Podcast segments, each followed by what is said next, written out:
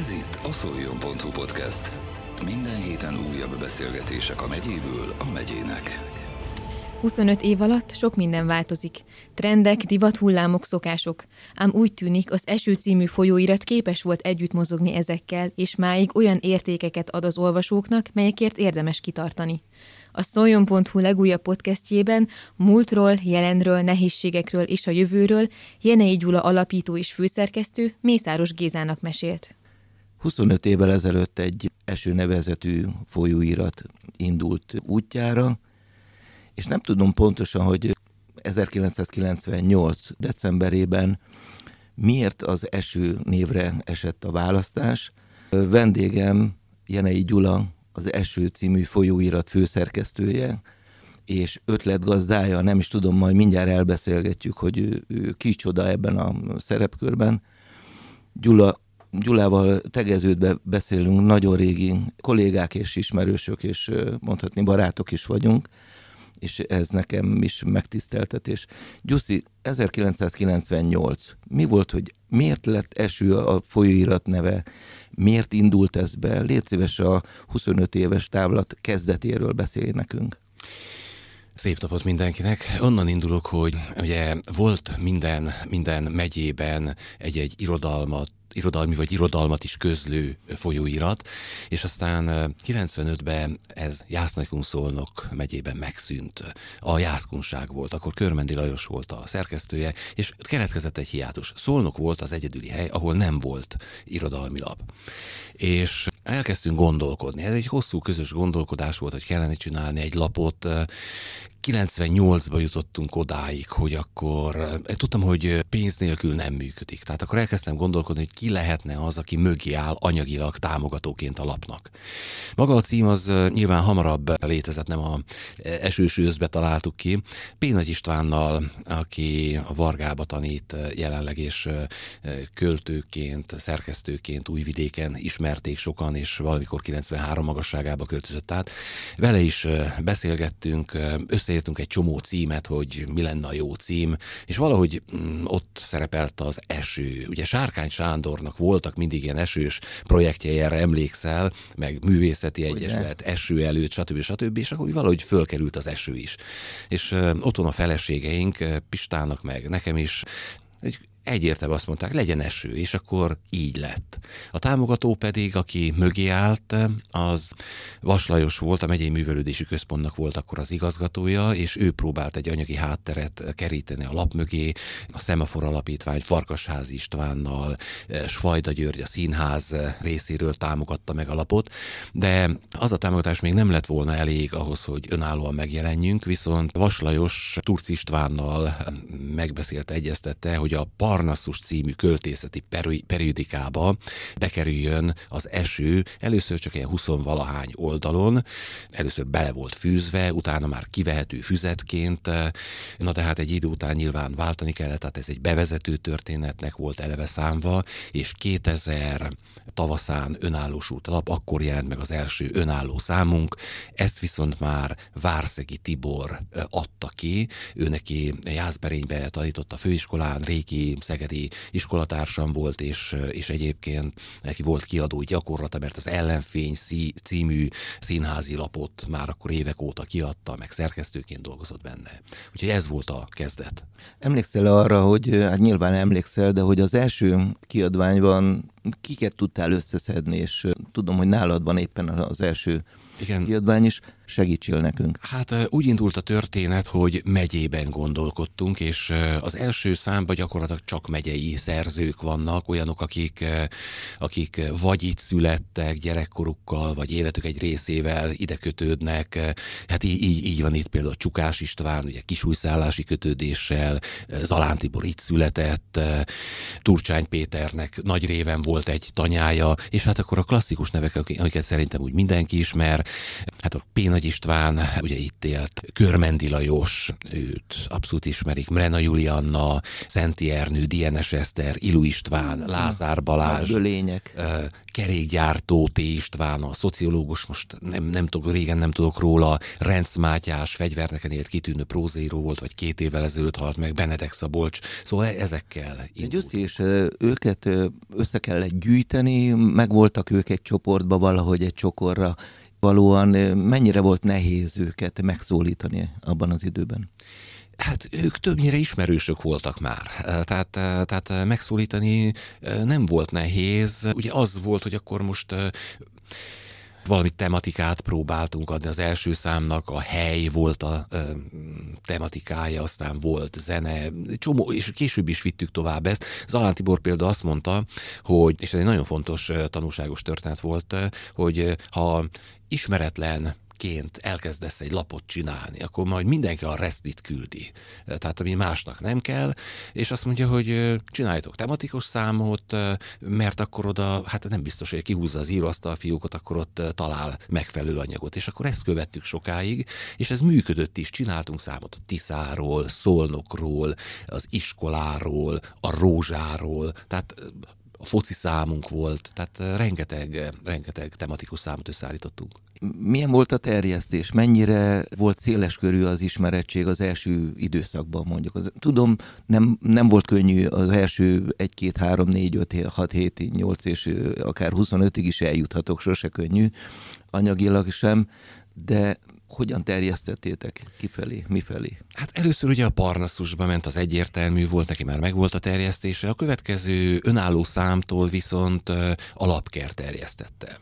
A terjesztette, hát nyilván az ismertség kérdése volt, hogy ki ismerte a lapot, mennyire ismerte, de elkezdett fogyni a lap, érdemes volt csinálni. Ami nagy, tehát a, az országos terjesztésben mindig benne volt, az, hogy mennyire jól arról lehetne vitatkozni, mert hogyha most megnézzük azt, hogy a lapkernek viszünk valamennyi mennyiséget, és szóval nagyon sok helyen nem lehet kapni, tehát mm, itt szó, tehát szólnokon lehet kapni, de mondjuk mit Kunhegyes, egy időben lehetett például Kunhegyesen kapni, és akkor szóltak pár éve, egy pár éve nem lehet kapni, és akkor megrendelik. Szóval nagyon rossz ilyen szempontból a terjesztés, mert nem tudunk akkora példányszámmal előnteni, hogy minden vigyenek, meg hát nyilván irodalmi lap. Az irodalmi lapoknak azért legyünk őszinték, kicsi a fogyasztói rétege, ugye, meg nagyon sok minden ráköltözik az online-ra, mi is ott is vagyunk. Az izgalmas inkább az volt, hogy hogyan tudtuk előteremteni a pénzt rá. És ez egy eh, kegyetlen dolog volt, hogyha itt eh, az első számukba belelapozunk, akkor ugye a végén föl vannak tüntetve a támogatók, akik az adott számot támogatják. Tehát van, amikor 20-25 név is fel van, most ez azt jelentett, hogy hát viszonylag kis pénzeket kaptunk, néha 5-10-20 ezer forintonként jöttek a támogatások.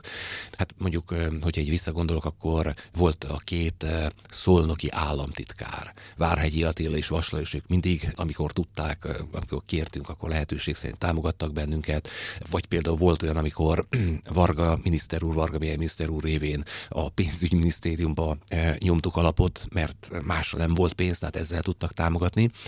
És hát utána is mindig megvolt valami szándék a támogatásra, Emlékszem, 2008 volt az. 2008 egy érdekes pillanat volt, mert Várszaki Tibi akkor visszalépett a kiadói történetből. És én ugye nagyon sokáig küzdöttem az esővel, hogy hát csináljuk, csináljuk, és akkor valamilyen szinten megcsináltuk a lapot. És azt gondoltam egy pillanatra, amikor szólt, hogy hát ő nem csinálja tovább, mert nagyon sok energiát, stb. stb.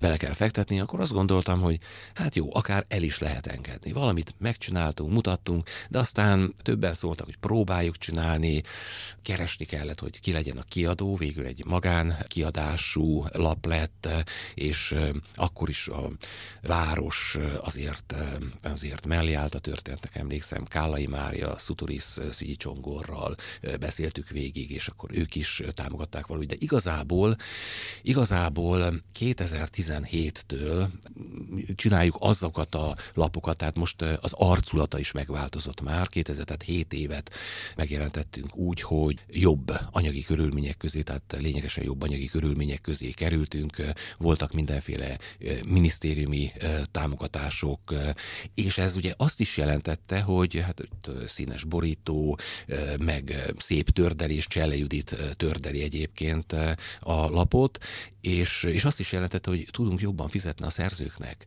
és azért ez nem mellékes. Tehát korábban is voltak kitűnő szerzőink, na de azért, amikor, amikor azt érzi az ember, hogy anyagilag is meg van becsülve, szívesebben küld egy lapnak. Tehát én azt gondolom, hogy ugye a régi megyei lap, ami most is vannak megyei szerzők, hát mondjuk nagyon kevesen élünk itt, de azért számon tartjuk azokat, akik elszármaztak most is Benedek Szabolcstól, Haklik, Norbertig, de hogy mondjam, igazából igazából ez egy országos lap lett, és, és az országos lapok között is én nekem meggyőződésem, hogy nagyon erős. Aki olvasni akar, tehát aki verset akar, novellákat, regényrészleteket olvasni, az nagyon jól jár ezzel a lappal. Mert sokféle lap van. Van olyan, ami tanulmányokat közül, egyetemi városokba, kritikákat, stb. Az az erősségük. Itt azt hiszem, hogy a jó olvasni való. És tényleg akkor mondhatnám, hogy Grecsó Krisztiától, Darvasi Lászlóig, Serfőző Simontól,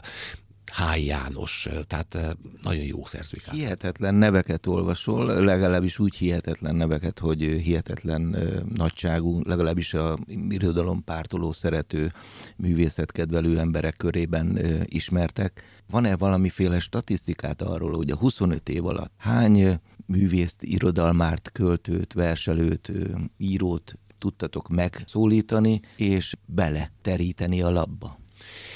Pontos statisztikám nincs, de azért, amikor pályázatokat ír az ember, az egy nagyon szörnyű dolog egyébként, szóval amikor pályázatokat ír az ember, akkor alátámasztásként foglalkozik egy kicsit a statisztikával is, és volt már, amikor én is összeszámoltam, de egyébként a honlapunkon ugye ott van az archívum, hogy kik voltak a szerzőink. Hát ott már több mint 400 név szerepel. Egyszer összeszámoltam, hogy a megyéből is több mint 70 vagy 80 szerzőnk volt. Na most ezt úgy értsd, hogy ebbe van mondjuk Barta Jutka, néprajzos, aki mit tudom én, írt a rózsaszámunkba egy néprajzi jellegű dolgot. Tehát nem mind író, hanem tényleg mit tudom én, szociológus, más területről, a területéről az életről, de egyébként meg hát írók, szerzők is nagyon sokan vannak, akik valamilyen módon kötődtek a megyéhez. A műfaj is sok, nyilvánvalóan széles körül, viszont azt is érdemes akkor megkérdezni, hogy csak hazai, nyilván elsődlegesen az elején a megyei térség környékbeli irodalmárokat, meg írókat szólítottátok meg. Későbbiekben volt -e, mennyire volt nemzetközi, mondjuk az első? Hát határon túliak természetesen vannak, tehát Floridától nem tudom, Marosvásárhelyig, Újvidékig, ez természetes. Tehát Ferdinándi Györgytől, Markó Béláig vannak magyar szerzőink nem voltak külföldi szerzők, tehát magyar, magyar nyelven író szerzőket közöltünk határgyőzőt is például. Na most azért, hát nem, nézd, negyed évente jelenünk meg, ugye azért ez egy terjedelmi korlát, én nem beszélek nyelveket, azért az nem árt, hogyha a szerkesztőségben vannak néhány, akik jól beszélnek, hogyha, hogyha idegen nyelvet akarnak. Na most azt hiszem, hogy egy-két olyan szerző jelent meg, aki valamilyen tematikus számunkhoz kötődött, és neki jelent meg fordítások. Például tudom, hogy a tánc számba volt ilyen, Bárszegi Tibi intézte azt. Hát nyilván hazai magyar embereknek terjesztették, és ők olvassák. Mi a tapasztalatotok? Az elmúlt negyed évszázad közönsége úgy változott el, hogy, hogy számszerűleg mondjuk egy printes esőt, vagy egy online esőt mennyire forgatnak, olvasnak, látogatnak, illetve van-e még ilyen fajta irodalmi műfajra, vers, eszé, novella, regény, olvasótábora hogyan alakul? Nagyon nehezet kérdeztél, mert nagyon nehéz statisztikát is gondolni erről, hogy most hogy a, mindenki panaszkodik. Közben ugye azért azt látja az ember, néha teljesen meglepődök, hogy kik olvasnak. Tehát, hogy, hogy honnan, hogy, hogy hogy kerül a kezükbe az eső. Érted? Tehát ez az egyik. A másik az, hogy rengetegen írnak. Nagyon sokan írnak, és hát most már íróiskolák vannak. Nyilván erről sok mindent gondolhatunk. Ha valakinek van tehetsége, egy íróiskola sokat tud segíteni, de hát nyilván nem csak erről van szó, hanem az íróiskola nagyon sok tekintetben ugye egyfajta üzlet, és akik oda mennek, azok nem biztos, hogy bármikor is közepes szintű anyagokat is tudnak hát majd. Meg uniformizál is valamennyire, nem? Valószínűleg uniformizálhat is. Na most az nagyon érdekes, hogy mint hogyha az lenne a megfigyelésem, hogyha val- valamikor mondjuk 40 évvel ezelőtt, 30 évvel ezelőtt valaki írt, fiatalember, középiskolás, 18-20 éves, akkor ott is voltak nyilván jó szerzők, akik már akkor publikáltak, de minthogyha, minthogyha kicsit esendőbbek lettünk volna annak idején. Most azt látom, hogy nagyon sokan írnak egyetemi körökből, íróiskolába, stb., hogy tudnak kerek mondatokat írni, tudnak jó metaforákat csinálni, de nem biztos, hogy súlya van annak, amit írnak. Tehát nagyon sokszor az, ugye hiányzik belőle a líra erő, hiányzik belőle az a mondandó, amiért kíváncsi lennék annak az embernek az írására, miközben ott van egy viszonylag korrekt, tiszta szöveg, csak éppen érdektelen. Kinek szólnak ezek a művek? Esendő embernek, boldog embernek, vágyakozó embernek, álmodozó embernek? Hát nézd, ugye a Tolstoy kezdi így, ugye talán az annak a Reninát, nem fogom tudni pontosan idézni, hogy minden boldog család története hasonló, de minden boldogé az más és más, boldog, boldogtalané más és más. Hát nem tudom. Szóval irodalmi, nézd, az irodalom az, az egy kettős dolog. Egyrészt egy tükör az ember saját maga számára, ha belenéz, akkor a jó irodalomban magát fedezi fel, magát látja. Most egy kicsit, hogyha egy privát dolgok vers, írtam egyszer egy kötetet, amiben van egy anyaciklusom, anyám haláláról szól ez a történet, és egy valaki, aki nem író, egyszer felhívott, és azt mondja, hogy köszöni a kötetet. És nem értettem, hogy miért, mit, mit köszön azokon a verseken. És akkor azt mondja, hogy azért, mert neki is nemrég halt meg az édesanyja, és nagyon hasonló dolgokat érzett, és ő nem gondolta azt, hogy ilyen dolgokat szabad gondolni. Tehát egyik ez, a másik pedig az, amikor ugye a tükör, a másik az ablak, amikor kinézel az ablakon, és azt festi meg az irodalom. Ugye, tehát a líra egy kicsit a tükörképlet, a, az ablak az meg, az meg az epikára, vagy hasonló dolgokra szól. Én azt gondolom, hogy az írásra nagyon nagy szüksége van az embereknek, de most mondok egy furcsát, írás nélkül is meg lehet lenni, vagy olvas, olvasás nélkül is, de akkor kellenek olyan emberek, akik ezt a tükröt vagy az ablakot megmutatják. Tehát én azt gondolom, hogy egy jó kocsma közönség, hogyha tudnak beszélgetni, történeteket mesélni, beszélni az érzésekről, akkor betölti ezt a szerepet. Arról van-e tudomásod, nyilván van, hogy a mai fiatalság, hogyha szép irodalmat ír, vagy szép irodalmat olvas, akkor papírt és tollat vesz elő, vagy most már inkább csak a, a okos eszközökön teszik, amit tesznek? Hát gondolom, hogy is-is egyrésztről, másrészt meg nyilván az okos eszköz az elterjedt, meg a számítógép, az én is gyakorlatilag, hogyha írok akár verset, általában gépbe írom. Na most az, hogy a fiatalok hogy állnak az irodalomhoz, ez megint egy nagy kérdés. Ugye tanítok is a Varga gimnáziumba, azt látom, hogy vannak nagyon okos, nagyon értelmes gyerekek, akiket érdekel az irodalom, de ők vannak kevesen, vagy mondjam azt, hogy nagyon kevesen. A többség ugye a magyar órákat is hát túl akar lenni rajta, meg akarja úszni, nagyon nehéz az érdeklődést felkelteni. Na de aztán arra is gondolok néha, hogy hát nekünk, én gimnazista voltam. Hát nekünk se volt könnyű fölkelteni az érdeklődésünket. Hát én az első két évet pedig egész jó magyar tanárom volt, tehát eh, nem tudok rá rosszat mondani. Hát végig aludtam, nem érdekel. Olvasó ember voltam, de az nem érdekelt. Nekem például akkor nyílt ki az irodalom, amikor a, az elátkozott franciákkal, Baudelaire-rel, Rimbaud-val kezdtünk foglalkozni. Addig nem érdekelt az iskolai tananyag. Szóval bonyolult ez a történet. Az én öregedésemet onnan is számítom, vagy attól is mérem, hogy én szentimentalista vagyok, és nosztalgiázom. Nekem hiányoznak a papírillatú, tintaszagú termékek, és nekem egy kicsit ilyen hideg-rideg, kilúgozott történet ez a, az említett okos eszköz világa. Használom nyilván a munkámhoz is, és a mindennapi életemhez is, de nagyon hiányzik, hogy újságot nyissa ki, vagy például az esőt ne csak online olvassam, hanem, hanem kiteregessem, és, és hagyd szellőzzön. Hiába szükség van rá. Igen, hát ez valószínűleg így van, hogy egy időben nagyon temették a papírt, sőt környezetvédelmi okokat is emlegettek, és nyilván ez is igaz, hogy rengeteg papírt fogyasztunk. Másrészt viszont úgy tudom, hogy, a, hogy az internetnek a működtetés, hogy az a sok információ rajta van, meg az irodalom, meg minden, hát az is rengeteg energiát fogyaszt egyébként.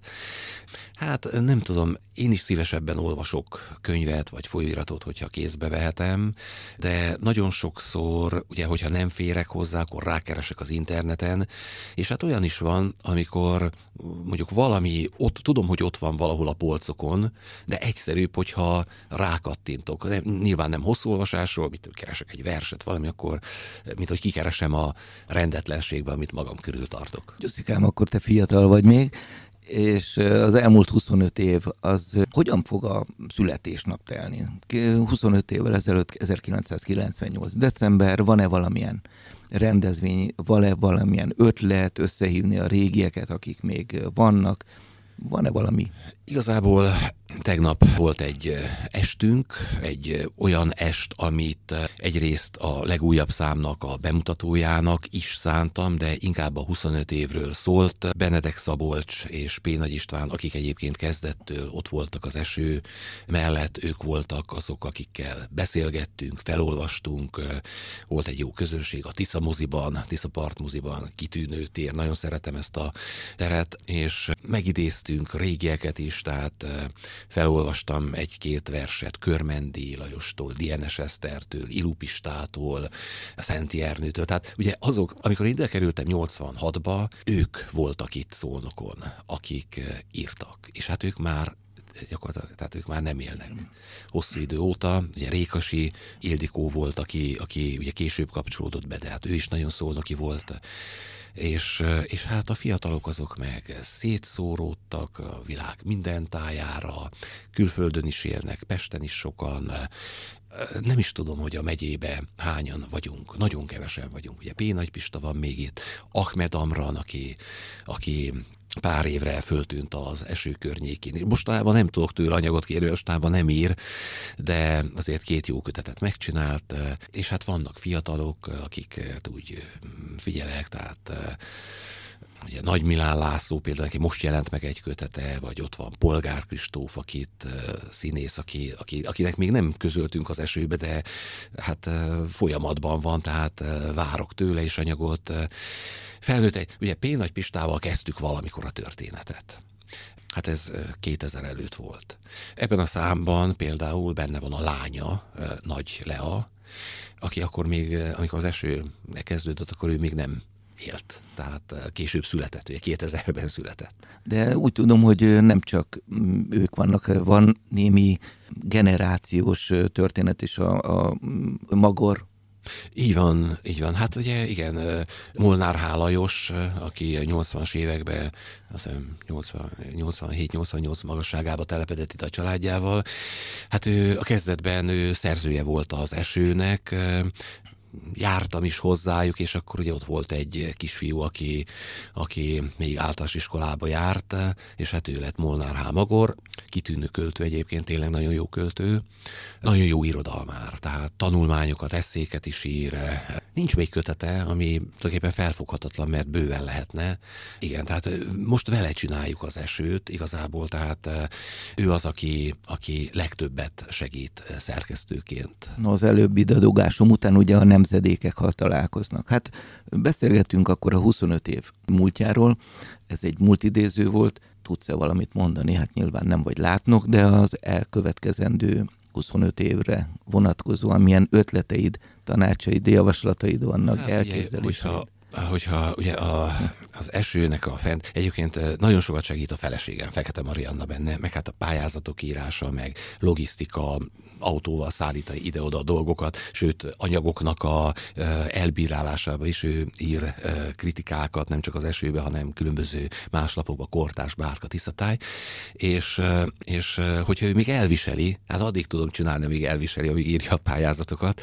Most azért volt egy nehéz, mondjuk két évünk, az országnak is nehéz két éve volt, és ez az egész irodalomban megérződött a folyóirat, iszonyatos bizonytalanság volt.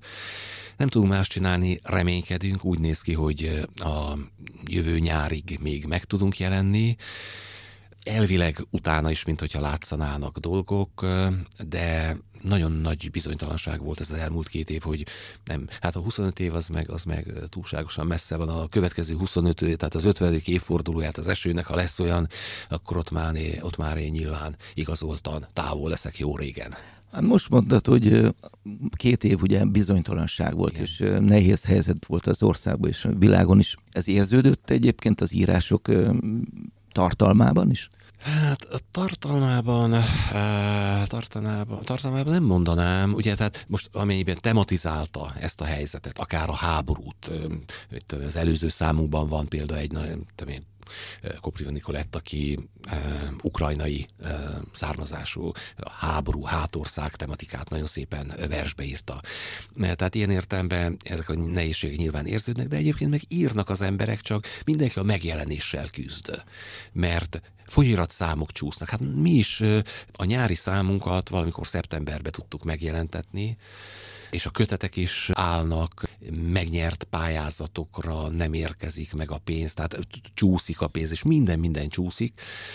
Hát nekem a saját kötetem is már nem tudom mióta csúszik, úgyhogy azt remélem, hogy sok-sok ígérgetés után talán a következő év első felébe meg lesz. Hát akkor igazodtok folyamatosan a nevéhez, mert akkor vagy tavasszal, vagy ősszel esős időszakban jelenik meg, szintén közhelyet mondta. Jenei Gyulának nagyon szépen köszönöm ezt a beszélgetést, köszönjük a 25 évet, köszönjük azokat a megjelent tartalmakat, irodalmároknak köszönjük és íróknak köszönjük a, a műveit, amelyel színesítette és, és izgatottá tett bennünket, olvasónkat. Nagyon szépen köszönöm. köszönöm. Egyrészt a beszélgetés, másrészt tényleg a szerzőknek a jelenlétet, az olvasóknak, azoknak, akik segítették a lapot, mert rengetegen vannak, tehát tényleg, ha belegondol az ember, és hát meglátjuk, hogy hogy lesz tovább. Úgy van, akkor nem 25 év múlva találkozunk. Minden jót kívánok. Én is köszönöm.